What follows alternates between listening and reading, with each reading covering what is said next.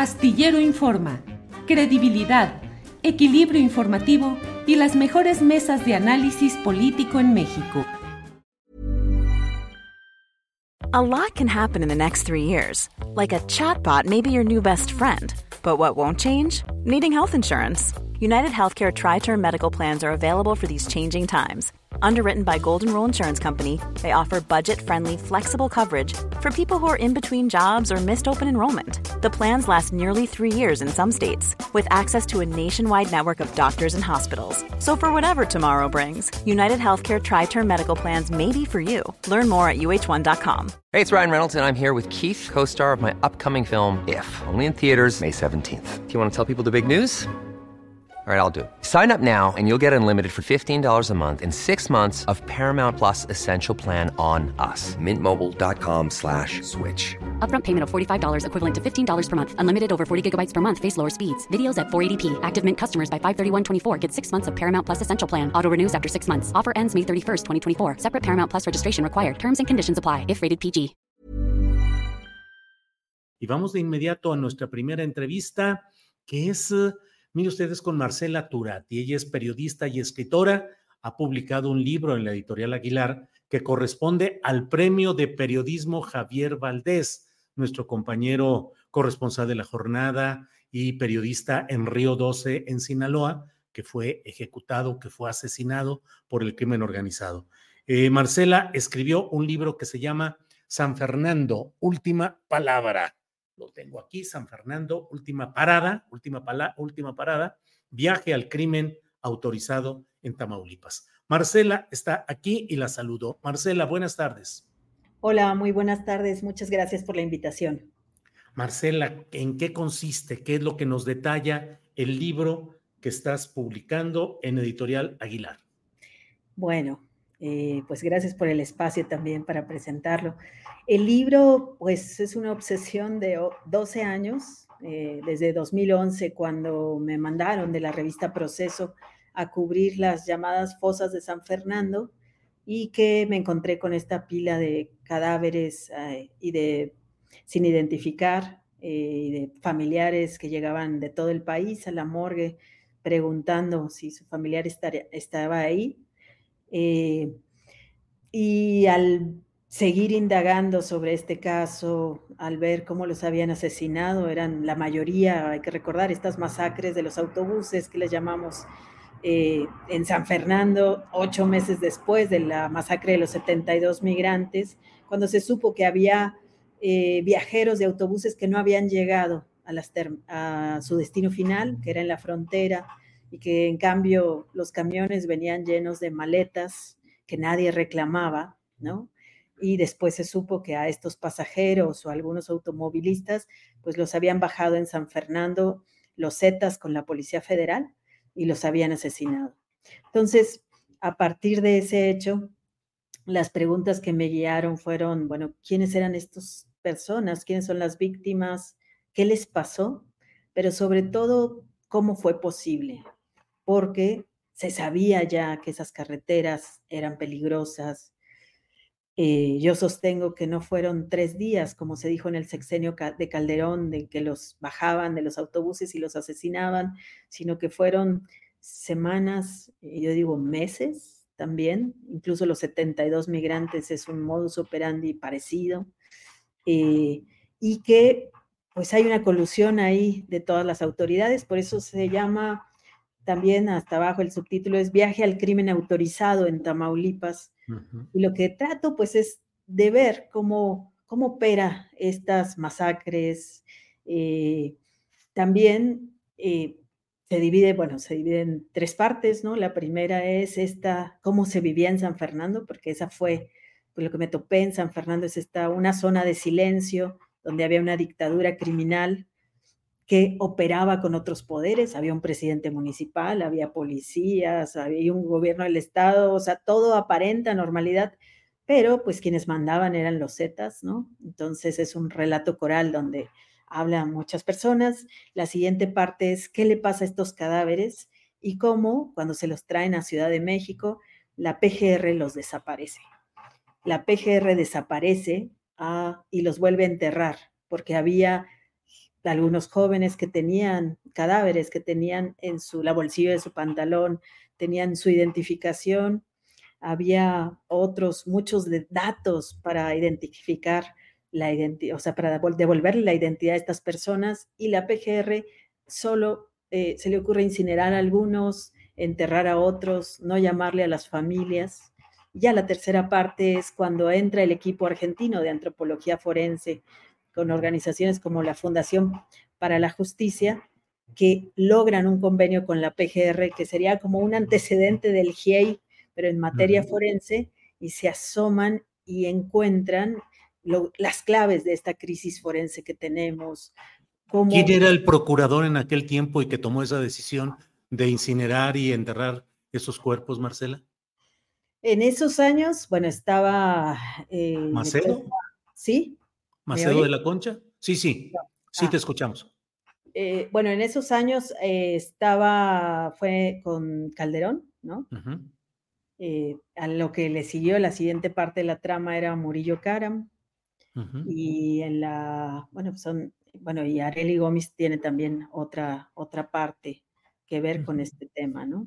Entonces son, son esos, pero pues también habla el CISEN, o sea, lo que, lo que trato es de ver cómo esto ocurre, hablar eh, no nomás las víctimas y la gente en San Fernando, cómo lo vivió, este relato coral que va por capas, como quien dice, sino también eh, esto, el presidente municipal que explica, el del CISEN, eh, qué dice, los de la Secretaría de Comunicaciones y Transportes que tenían este reporte ¿qué dicen? De migración, o sea, todas las diferentes, la Policía Federal, que a esa, esa le tocaban las denuncias, cómo lo reporta el ejército, qué hace la Marina. Entonces, es como esto de, bueno, el gobierno del Estado, qué hace, cómo es esta determinación de ocultar los cuerpos y volverlos a enterrar. Pero todo esto atravesado, obviamente, por las historias de las víctimas, de los familiares de estas personas a las que Muchos de ellas siguen esperando de regreso a sus familiares y también hay muchos cuerpos todavía en la fosa común esperando que les regresen la identidad. Entonces es cómo opera el sistema en estos casos, que pueden ser no solo San Fernando, muchos otros parecidos, ¿no? Eh, Lagos de Moreno, o sea, cómo se repite un patrón y este es un sistema que hace pues que no haya prevención, que nadie avise que esas carreteras sean peligrosas, que hay sitios peligrosos, eh, que todo mundo diga que no les toca y cómo las familias terminan sufriendo y las familias son las que terminan pagando por esto. Y pues es eso, una mirada como al sistema y a lo que pasa las familias buscadoras en este país que intentan recuperar a sus hijos desaparecidos. Marcela, y ese esquema, tú en, el, en, la, en la presentación de tu libro llevas eh, una cita literaria que dice, la memoria no debería preguntar qué pasó, sino cómo fue posible. Héctor Schmuckler. ¿Cómo fue posible? ¿Por qué se da todo esto? Y la siguiente pregunta, ¿persiste, subsiste el mismo esquema? Eh, sí, de hecho para eso, para eso escribo el libro y me parece eso, que le podemos borrar el nombre de San Fernando y le podemos poner otros municipios que siguen tomados o sitios de exterminio, ¿no? Eh, y sigue el mismo sistema, como siguen muchas de las personas que hacen posible esto. Aquí hay dos tragedias, ¿no? La tragedia de dejar eh, carreteras, ciertas ciudades controladas por el crimen organizado en colusión con las autoridades, ¿no? Que se les permite, que son parte de lo mismo, que te bajan los Zetas, pero también los policías municipales o cualquier otro grupo. No importa, en este fueron los Zetas, en otro será el cártel Jalisco, será otro. Y como nadie hace, pues lo que le toca, nadie brinda protección realmente y la gente está en el desamparo. Ahí en este libro pues lo que se empieza a ver es esta política del difusor, que todo el mundo dice que no le tocaba, que a nadie le tocaba, a Migración no le tocaba, al CICE no le tocaba, a la Policía Federal no hizo nada, Comunicaciones y Transportes no le tocaba, como todo mundo, gobierno del Estado no, porque pues dice que es de la Federación, la Federación pues dice que no, porque le tocaba al, Estado, el municipio eh, dice que el presidente municipal pues que no había denuncias, el Ministerio Público también dice que bueno, pues no le tocaba, que, tenía mucho trabajo eh, y que se hizo lo que se pudo. Entonces, la policía también dice, llegaban llamadas de desaparecidos, las pasamos a presidencia, nadie contestaba. Esa es una parte y la otra parte de la trama es, es cuando ya intervienen las autoridades federales y la PGR es, atrae el caso y es cuando empieza lo que sigue, que se sigue repitiendo y que se repitió, eh, o sea, que son los mismos actores, yo digo, del caso Ayotzinapa, servicios periciales al servicio de intereses políticos, de eh, eh, también la CEIDO, que secuestra los casos, que no permite a las víctimas saber sus investigaciones y que no le interesa. A la subsecretaría está especializada en delincuencia organizada, que ahora cambió de nombre, pues que solo le interesa eh, tener más datos sobre los criminales, pero no le interesa eh, hacer cotejos, o sea, que se hagan los cotejos, avisarle a las familias que el cuerpo de su familiar está ahí, sino lo que les interesa es tener solo información sobre el crimen. Estados Unidos también,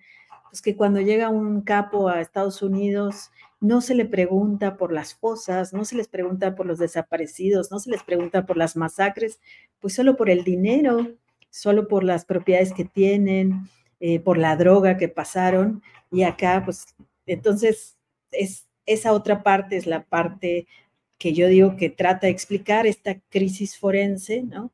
Donde interviene también Cancillería, siempre negando ante cuando se le llama a México a rendir cuentas, siempre diciendo que, que aquí no pasa esto, mintiendo a otros países, a las otras, a cuando les piden embajadores centroamericanos diciéndoles que no es cierto, que no son migrantes las víctimas cuando sí son.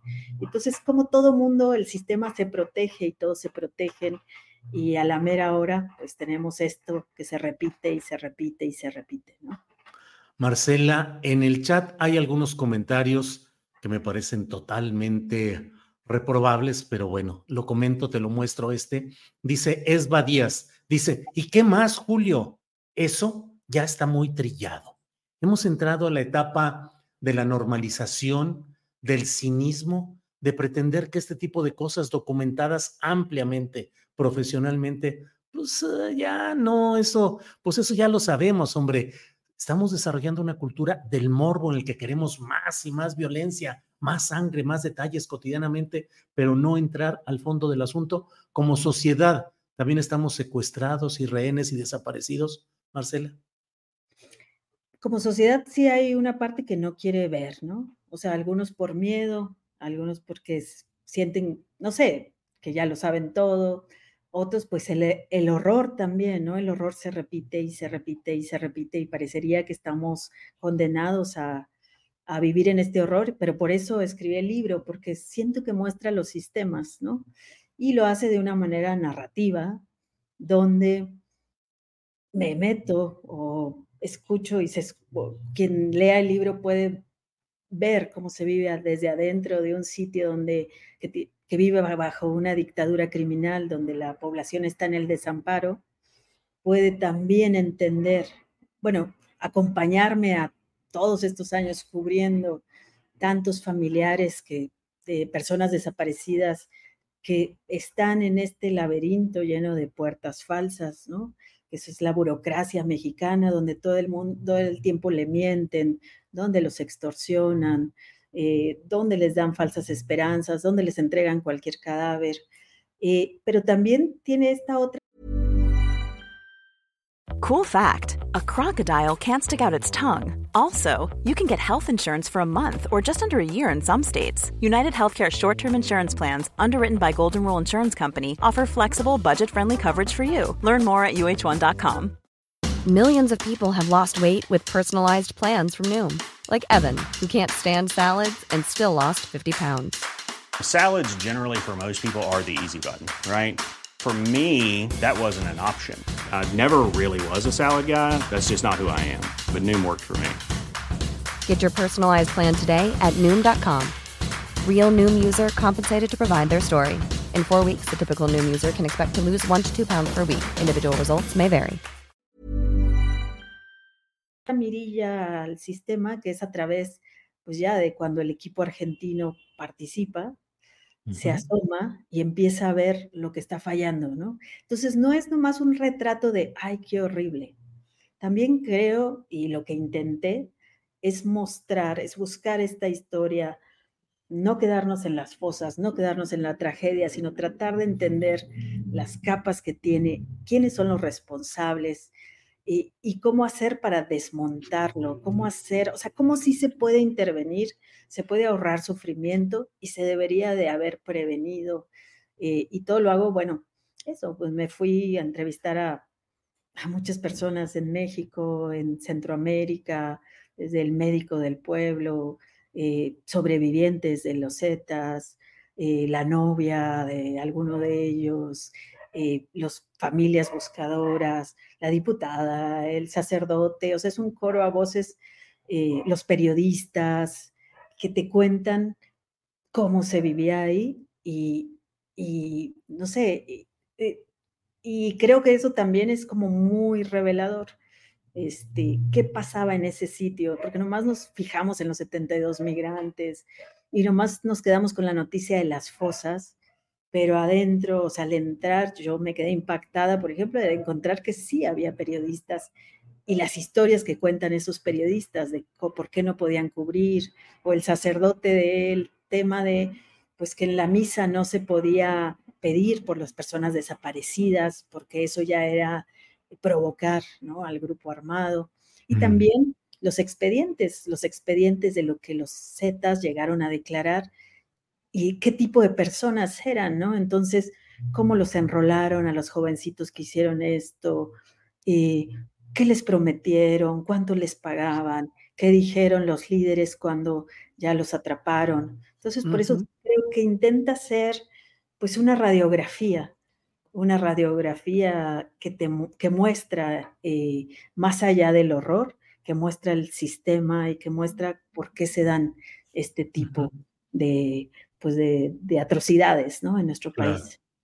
Marcela, escribes en una parte, en México es más peligroso investigar un crimen que cometerlo, dijo una vez mi amigo el poeta y periodista John Gibler. La política de Estado es la impunidad. Y luego narras cómo eh, la PGR investigó a ti y a otros compañeros que estaban investigando este tema, pidió a las compañías telefónicas nuestros datos de manera extraurgente y confidencial. Dices, ¿y cómo todo lo que vivieron, espionaje, averiguación previa, que todavía está abierta, Marcela? Todavía está abierta. Eh, sí, fue sorprendente. Estamos en el tomo 221 de las masacres. O sea, esas en la investigación, donde se investiga los Zetas, donde se mandó llamar a las compañías de autobuses para saber qué había pasado, eh, no sé, donde todo el mundo dio su información. Ahí estamos Mimi Doretti, la directora del equipo argentino de antropología forense, Ana Lorena Delgadillo, la directora de la Fundación para la Justicia, que es abogada, defensora de muchas de las víctimas, eh, y yo, se nos acusó de delincuencia organizada y de secuestro para no tener que pasar por una orden judicial, eh, para que el juez, o sea, para no tener que pedirle a un juez una orden de espionaje. Entonces, durante al menos seis meses, eh, no sé, es que fue horrible. Eh, ellos querían saber quién me dio información que yo publiqué en proceso y durante, entonces lo que pidieron fue toda la información del, de las compañías telefónicas, yo tenía dos celulares, eh, lo pasaron a la Policía Federal para que hiciera la geolocalización de todos los lugares donde estuve para saber con quién había hablado, a dónde había viajado, eh, cosa que nunca hacen cuando alguien desaparece, ¿verdad? Pero sí lo hacen cuando alguien está investigando lo que ellos dejaron de hacer, la PGR. Eh, le pidieron a la Cancillería que les dé toda mi ficha con la que, me, con la que pedí mi pasaporte para hacerme pruebas grafoscópicas, también de la abogada. eh, todos mis datos personales y al final hacer un cruce, un cruce para saber dónde estuvimos en esos meses, que son los meses que yo también y Mimi eh, cubría, yo estaba en Ayotzinapa, también cubría Ayotzinapa, Mimi Doretti pues era importantísima en el caso Ayotzinapa, pues para saber si nos habíamos visto, para saber si, o sea, para imputar de que como si ellas me hubieran pasado la información. Entonces, todavía sigue abierto eh, y eh, no han querido quitar esa carpeta, seguimos investigadas junto en la carpeta de los Zetas. Eh, y en este gobierno, aunque se presentó una queja ante la CNDH, la CNDH fue omisa y entiendo que considera que no hay, no hay violación a derechos humanos en ese, que considera que no, nuestros derechos no fuimos violados, ¿no? No fueron violados, entonces esto pasa, o sea, nosotros somos una muestra, bueno, también ese mismo año tuve Pegasus, ¿no? O sea, el año siguiente me aplicaron Pegasus, seguimos viendo de dónde fue. Eh, fue en las mismas fechas de Ayotzinapa y las mismas fechas que lanzamos el sitio web que se llamaba Más de 72 con investigaciones forenses de estas fosas, ¿no? Eh, entonces eso sigue, pero bueno, es un poquito de la persecución que han sufrido tantas madres buscadoras y tantas defensoras de derechos humanos, ¿no? O sea, yo puedo decir que me tocó una pizquita o algo así pequeño de todo lo que se les arma y toda la persecución que, sufre, que sufren quienes buscan eh, cuerpos, quienes buscan familiares de personas desaparecidas, familiares desaparecidas, eh, no sé, eh, hay una intención, yo sostengo que hay una intención del gobierno, de todos, y de muchas corporaciones, de ocultar los cuerpos de la vía pública. Y cuando y si se busca desde el periodismo, desde las ciencias forenses, desde los derechos humanos o como familias eh, de, personas desaparecidas, hay un castigo, hay amenazas. Eh, y ya, pues no, no, no me queda o sea, no me queda la duda y lo que sí molesta es que todos esos recursos no los usan para buscar. Cuando alguien desaparece, no piden las sábanas de llamadas, las piden seis meses después, nunca hacen una geolocalización, no se checa si el GPS, o sea, no se usan, no se mueve el aparato como sí se mueve cuando quieren culpar a quien está investigando, porque pues está, porque sabemos que en esas fosas hay huellas dactilares de quienes desaparecieron a las personas y que muchas veces hay funcionarios públicos involucrados. Marcela, te agradezco mucho esta posibilidad de platicar. Recomiendo ampliamente que pueda usted comprar, leer, y no es un asunto ni remotamente mercantil, es un asunto de congruencia y de valor periodístico este trabajo, este reportaje amplio. San Fernando, última parada de Marcela Turati. Marcela, reserva de lo que desees agregar. Yo te agradezco mucho, no solo que estés aquí, sino tu trabajo constante, persistente, valioso, crítico y honesto en todo ese tipo de causas que requieren que las documentemos, que las expongamos que las difundamos. Hay quienes dicen, sí, ¿y cómo se va a resolver? No toca al periodismo resolver estas cosas, le toca a los políticos, le toca a las instituciones, al periodismo le toca lo que aquí está expresado, una investigación amplia y documentada. Marcela, reserva de lo que desees agregar, yo te agradezco el que hayas estado esta ocasión con nosotros. Pues yo agradecerte eh, por tus palabras, por este espacio, por tu trabajo eh, pues también recomendar que lean el libro, no solo porque es mi libro, porque tardé 12 años, de verdad, como reportera que cubre estos temas desde hace tanto, siento que a mí esta investigación me ayudó después a tener las claves para saber qué hacer en casos en el caso como el de Ayotzinapa, qué mirar, por dónde, qué esperar, cómo adelantarme eso, porque es un sistema que se repite, ¿no? Y la otra es que espero que este libro aporte a la justicia, yo sí me, o sea, que hubiera una comisión de la verdad, que supiéramos los nombres de todas las personas que desaparecieron o fueron asesinadas en esas carreteras, que pienso que son más de 500, hay gente que dice que 600, no lo dudaría, eh, que las reparemos y que, que veamos su sufrimiento, no sé, que hagamos un memorial tantas, tantas cosas que podemos hacer, ¿no? La cosa es que no se olvide, no solo sentir que es horroroso, no solo bloquearnos y pensar, este, esto ya me lo sé o esto es horrible, no lo quiero leer. Hay formas, o sea, no estamos condenados toda la vida a repetir el horror. Eso es lo que digo, no estamos condenados y la muestra, creo, son estas historias con estos protagonistas eh, que me encantaría un día presentárselos, que me encantaría un día que los escucharan a don Baudilio desde Guatemala, a doña Bertila desde El Salvador, a Lisi, a tantas, tantas familias que si nos contaran, o sea, lo que ha sido para ellos, no solo que les maten a sus, a sus hijos de la manera en que los mataron los Zetas, que fue una crueldad terrible, que fue otra de las cosas que me impactó, sino también su proceso de pedir justicia, del que nadie sabe, del que no se habla porque nos quedamos solo viendo las noticias de las fosas, pero no sabemos lo que le pasa después a esas familias y cómo las condenamos toda la vida a pedir justicia, a buscar el cuerpo de su familiar, a pedir una reparación bueno, pues sí, me encantaría que un día las pudiéramos escuchar y que un día hubiera un memorial, que juntemos todos los nombres de quienes están desaparecidos o fueron asesinados y pidamos perdón como país a los migrantes y a los, nuestros propios jornaleros migrantes, pues que muchos de ellos estaban en esas fosas. Sí. Pues Marcela, Marcela, simplemente gracias y seguimos adelante. Gracias, Marcela.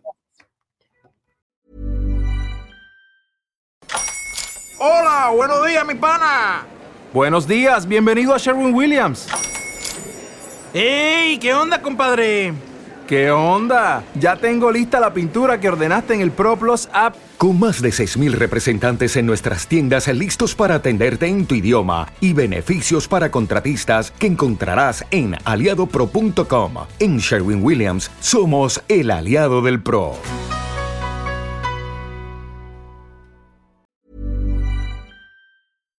Para que te enteres del próximo noticiero, suscríbete y dale follow en Apple, Spotify, Amazon Music, Google o donde sea que escuches podcast. Te invitamos a visitar nuestra página julioastillero.com.